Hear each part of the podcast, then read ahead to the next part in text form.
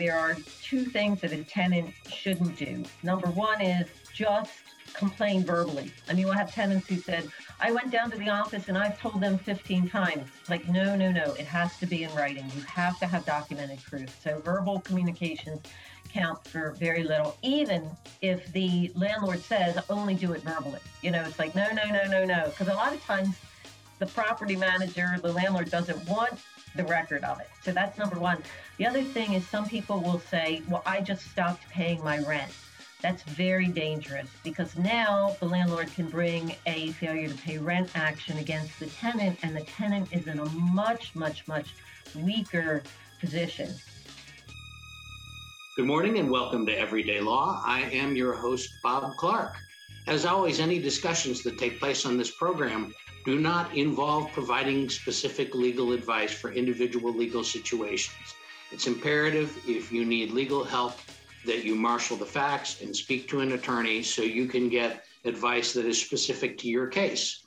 Further, any of the opinions that are offered today are not those of Howard County Community College, its faculty, staff, students, or employees.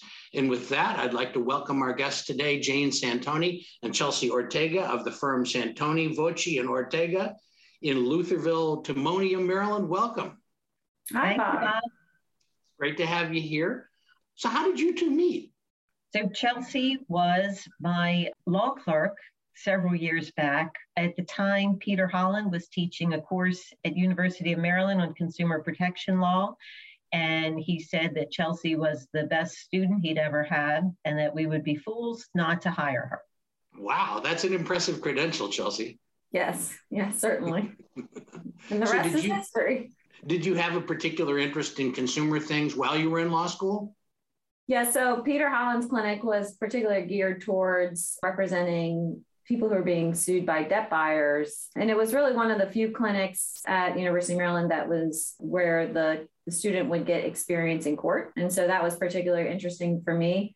I knew I wanted to be a trial attorney based on some of the work I'd done before law school and during law school. And so I just love the work representing consumers, the little guy against, you know, big corporate interests. And so I had an interest in history experience, both in personal injury and in consumer matters. And there's not many, many of us out there. And that's exactly what Jane's firm at the time was doing. And so it was a really great fit.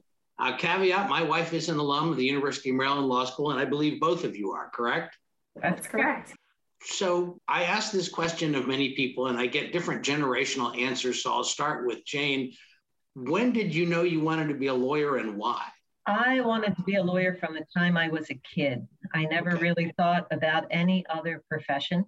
And I can't pinpoint exactly why, except that it just really ticks me off when people are taken advantage of. And to be able to fight to stop that is very rewarding. It's exciting and rewarding. How about you, Chelsea? definitely when I was in, you know, middle school, high school, I knew I wanted to do something to help people. And I excelled at writing and reading. And so I didn't want to be a, a, therapist or a doctor. And being a lawyer, I can use kind of my strengths every day and also make a difference with people. And so that's why I chose that route. Sounds like a felicitous combination for both of you. Yep, certainly.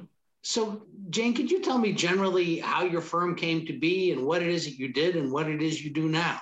Well, this current firm is a split off from a former firm that I was involved in. Matt and Chelsea worked with us at the time. Chelsea had just been made partner, and Matt was of counsel. And so when that firm split for numerous reasons back in 2016, we formed this firm. And what we do primarily is tenants' rights right now.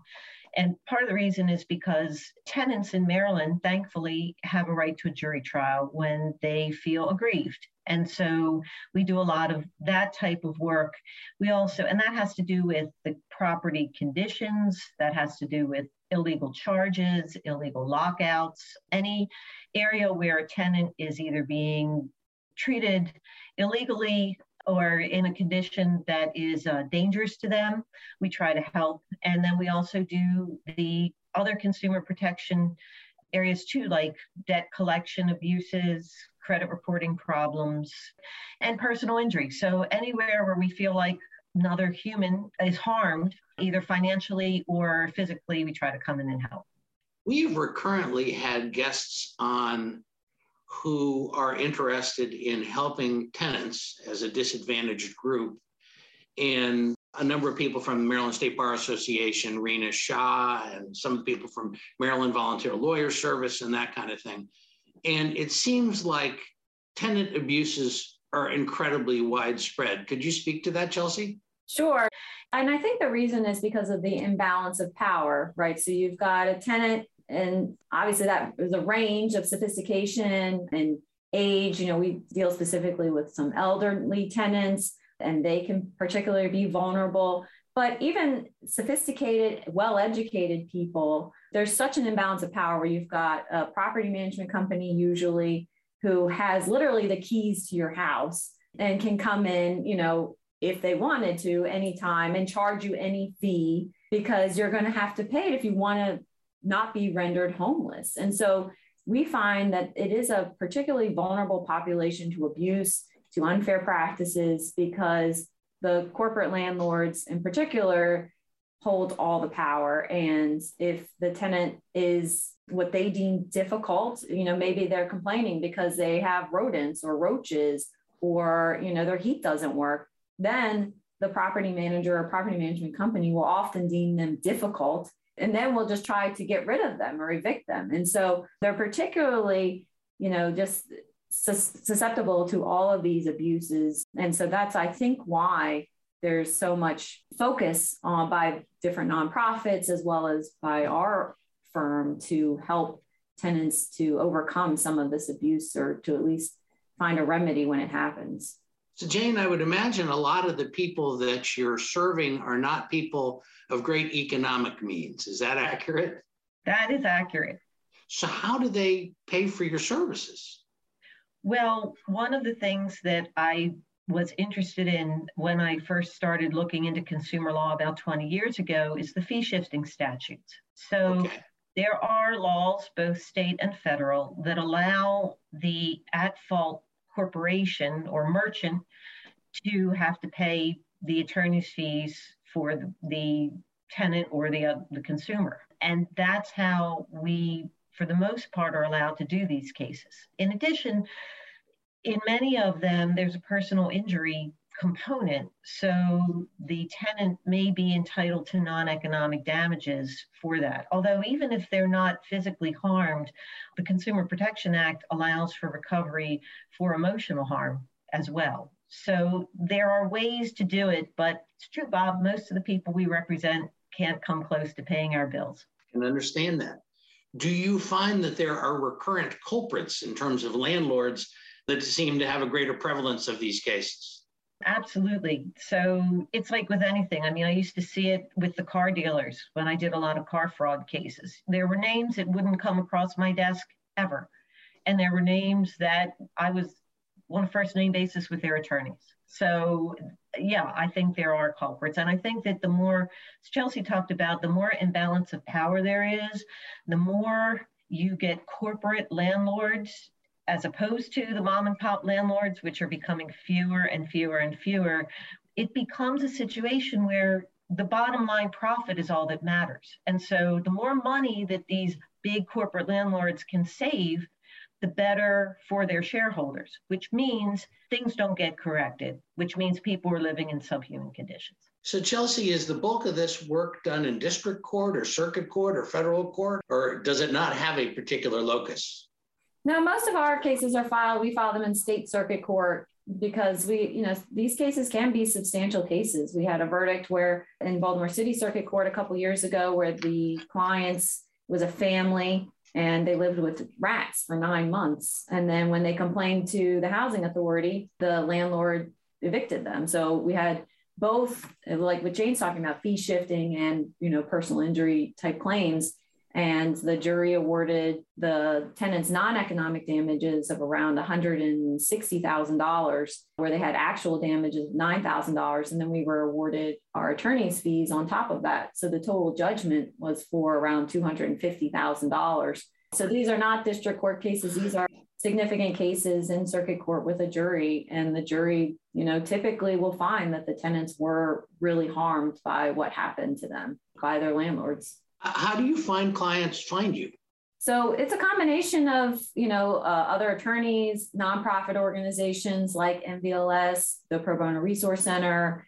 legal aid casa there's a whole host of uh, organizations that we partner with and work with. Those are the primary sources, I would say, as well as advertising. We do some direct advertising. If we know of an apartment complex where there are terrible issues and we know there are a lot of tenants there with those issues, then you know we'll send out marketing letters to them as well.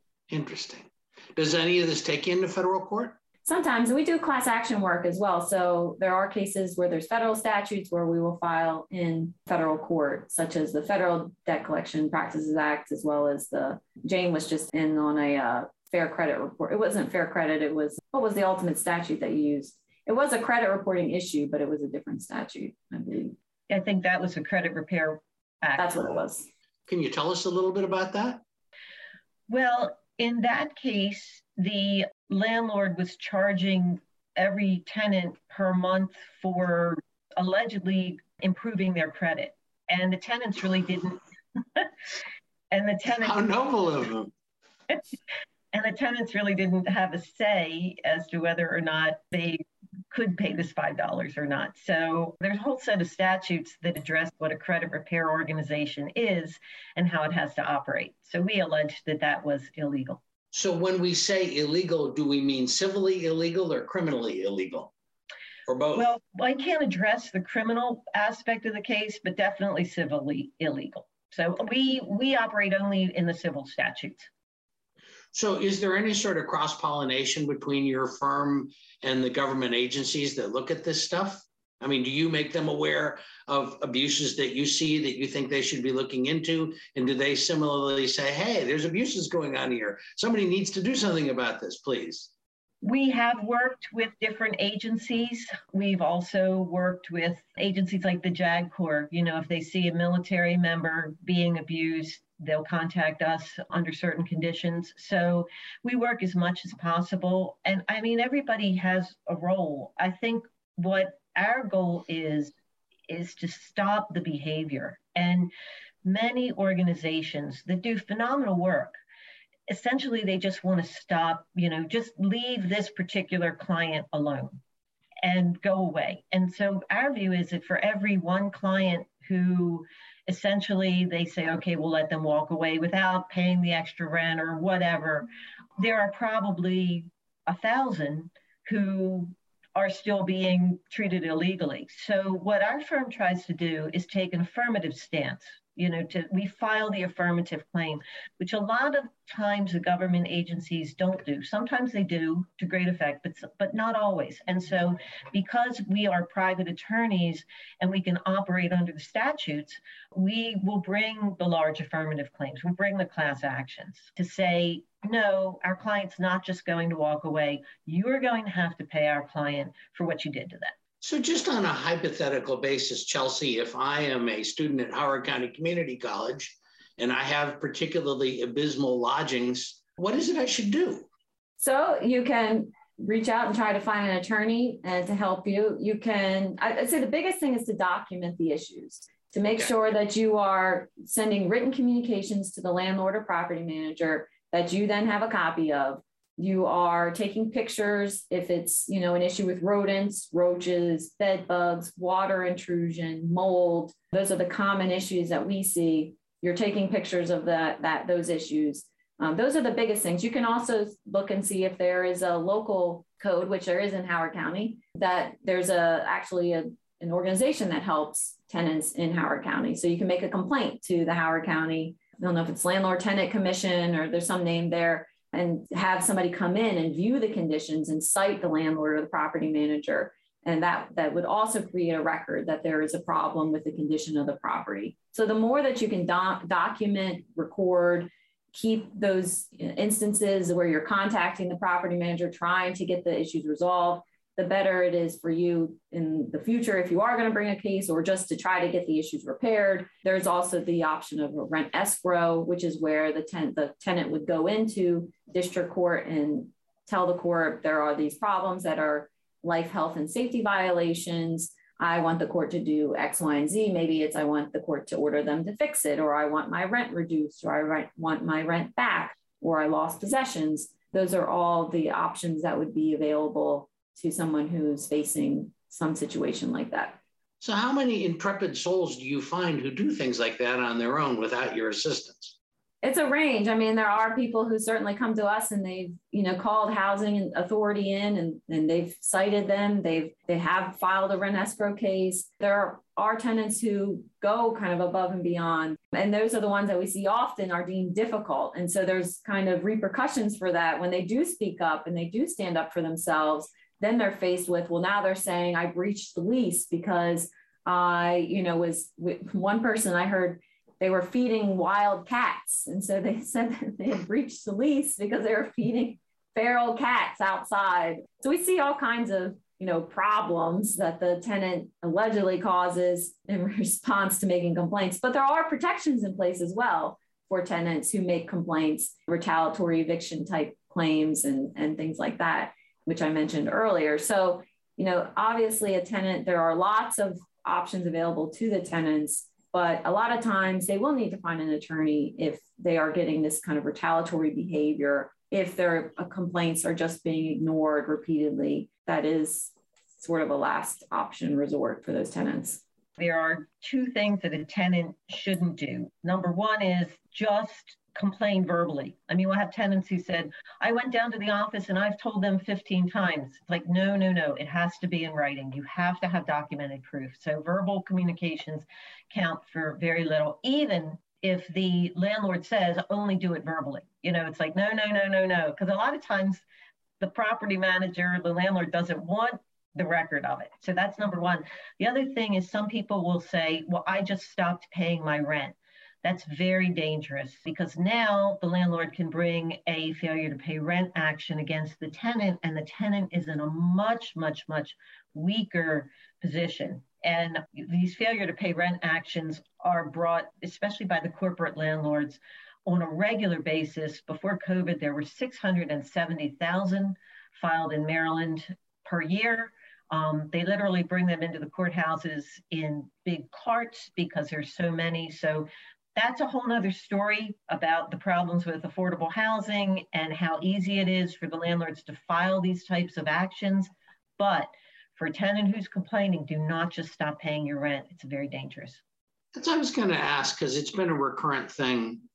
As I said, I've tried to have pretty much everybody who's running a pro bono organization in Maryland on in the last few months. And there has been an interest in trying to come up with a mechanism, sort of like criminal law, Gideon versus Wainwright, of having an attorney available for every tenant in a landlord tenant action. And I wondered what each of you, and it doesn't matter which order, what each of you think of that? Would that help your practice? Would it help tenants? Are there downsides to it? What, what's your feelings about that? Why don't you go first, Jane?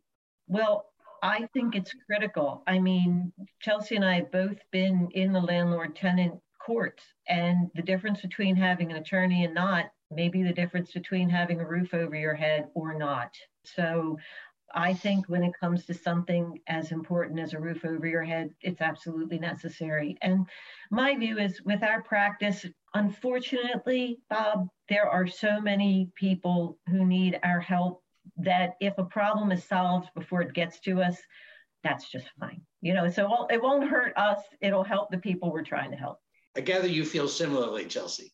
Yes, yeah, that's that's as well. And I will say there's already programs where uh, you know Baltimore City, for example, there are multiple nonprofit organizations that are there in rent court every day. And there it is a big difference that you see in that rent court versus other counties where that assistance is not available. And so it is something that is needed because it's we view it as a human right. You know, housing is a human right. And especially when this sense of power it's especially important that you have the availability of counsel because otherwise the tenant could be ripped off and not even know, you know, that in certain jurisdictions, the landlord's required to be licensed before they can bring an action. And um, they'll just misrepresent that they they'll just write down some numbers on the form and then an attorney will know to like go and where can they look that up and then see like no that's not accurate and we'll be able to raise all those issues to the judge, hopefully, in a way that will then offer some protections to the tenants. There's some statistical information out of the Access to Justice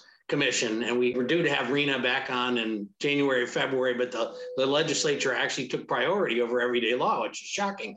But anyway, she was providing a statistical information that, you know, the availability of concrete defenses to tenants in actions is an astronomically high percentage of cases and yet so few have lawyers that they're not availed of, of those things and it just seems sinful yes absolutely i would be remiss if i didn't cover two other things that i had talked to jane a little bit when we first scheduled this show and i know that you were involved in doing litigation over bad auto sales and rental practices that has been somewhat reduced or if not eliminated owing to the existence of arbitration clauses. I wonder if you could give us a brief roundup because our audience are people who are going to buy, rent, lease cars and need to be cognizant of this. Sure. So uh, when I started doing consumer protection work in 2002, I was really drawn to the car fraud cases because it just it just made me so mad, you know, how people were ripped off and placed in dangerous cars, like they're placed in dangerous homes, you know. And for years, I could say to a car dealer uh, or his lawyer, you're going to have to explain to a jury why you did this to my client. And they would either settle the case or they'd have to explain it to a jury and I'd win because it was usually so rotten. What started happening, I don't know, maybe about five years in or so, is arbitration clauses started getting into all contracts. And these clauses basically say that you waive your right to a jury trial and you waive your right to bring a class action. So you don't get the trial anymore. They usually say you waive your right to a trial, period, but especially a jury trial. And you can't band together in a class action. And so I could no longer say you're going to have to explain to a jury because they didn't have to explain to a jury. And they would have to explain to some arbitrator who overwhelmingly ruled against me and every other individual who goes against a corporation. I mean, the statistics are staggering. It's something like 95% of all consumers lose in arbitration. And so there were a series of what we consider devastating Supreme Court decisions. It's going to come to that. You know, we're thinking like Dred Scott bad yeah. Supreme Court decisions that essentially blessed these arbitrations. And so it's almost impossible to get into court now if you have a contract with one of these clauses essentially the only way it's going to be corrected is with a congressional fix. There's something called the FAIR Act, which did pass the House. It's now before the Senate. It's probably going to need 60 votes to pass. But, you know, a jury trial is a constitutional right under the Seventh Amendment of the, of the Constitution in a civil case.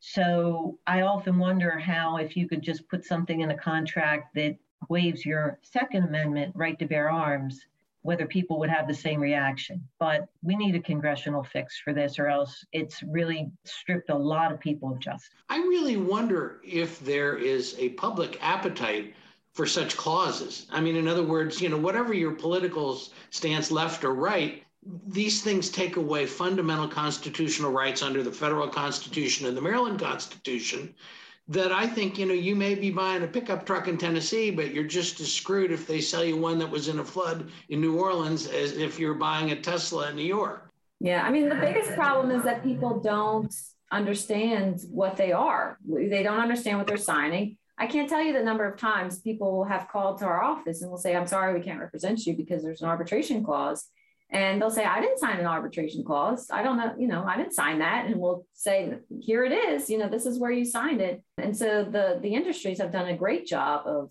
sneaking these into contracts not explaining them. If we do meet people that say i you know i asked the dealer what is this? They'll say to them things like oh don't worry about that. That just saves everybody time and money. Don't worry about that. That's not a big deal. But overwhelmingly like jane said the studies show that the opposite is true that you have to pay the, the consumer or the business has to pay massive amounts of fees to these arbitration companies and arbitrator, which also removes the kind of the, the fairness that we have in the justice system, right? Where yes, we have a filing fee, but the filing fees are much higher in arbitration in these arbitration filing companies than they are in at least Maryland state courts. And the lack of diversity among the arbitrators. There's been a recent study that shows that overwhelmingly the arbitrators are white males.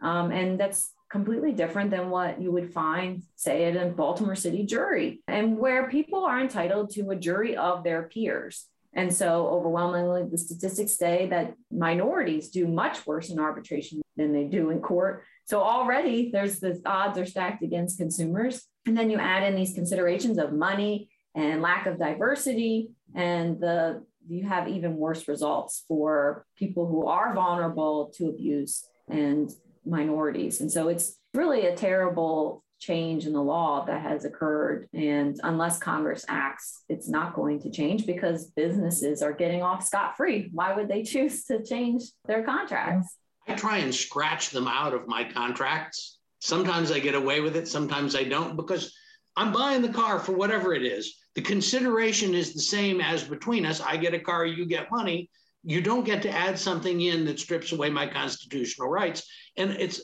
surprising how often people kind of, the, the salesman's so hot to sell me the car, they're oblivious to the implications of what I'm doing. But I have a feeling not everyone is going to get away with that. Well, yeah, I'll address that, Bob, because, you know, if you can get away with it, great. My experience has been, you know, that cell phone you want, that credit card you're using, the moon bounce, at the kid's birthday party. We had to file and sign an arbitration clause for that. You know, most places you can't, you cannot just cross it out. You just can't. I'm not it, surprised.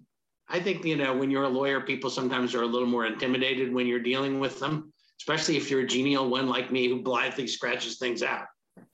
Yeah. So I would be remiss, Jane. I'm sorry if I didn't mention that you will be speaking at the Bar Summit. Chelsea, are you speaking too, or is it just yes. Jane? Oh, excellent. Okay. I think our sessions are at the same time, so you have to pick between us which one you're going to go That's with. That's unjust.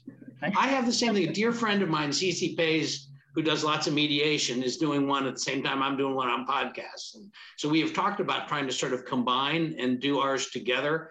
And apparently there's a dim view of that in some quarters. So we'll see how that goes. But can you each give me, and we only have about two or three minutes left. Chelsea, why don't you give me a quick one on yours and then Jane, you on yours, and then we'll let Chris have her afternoon.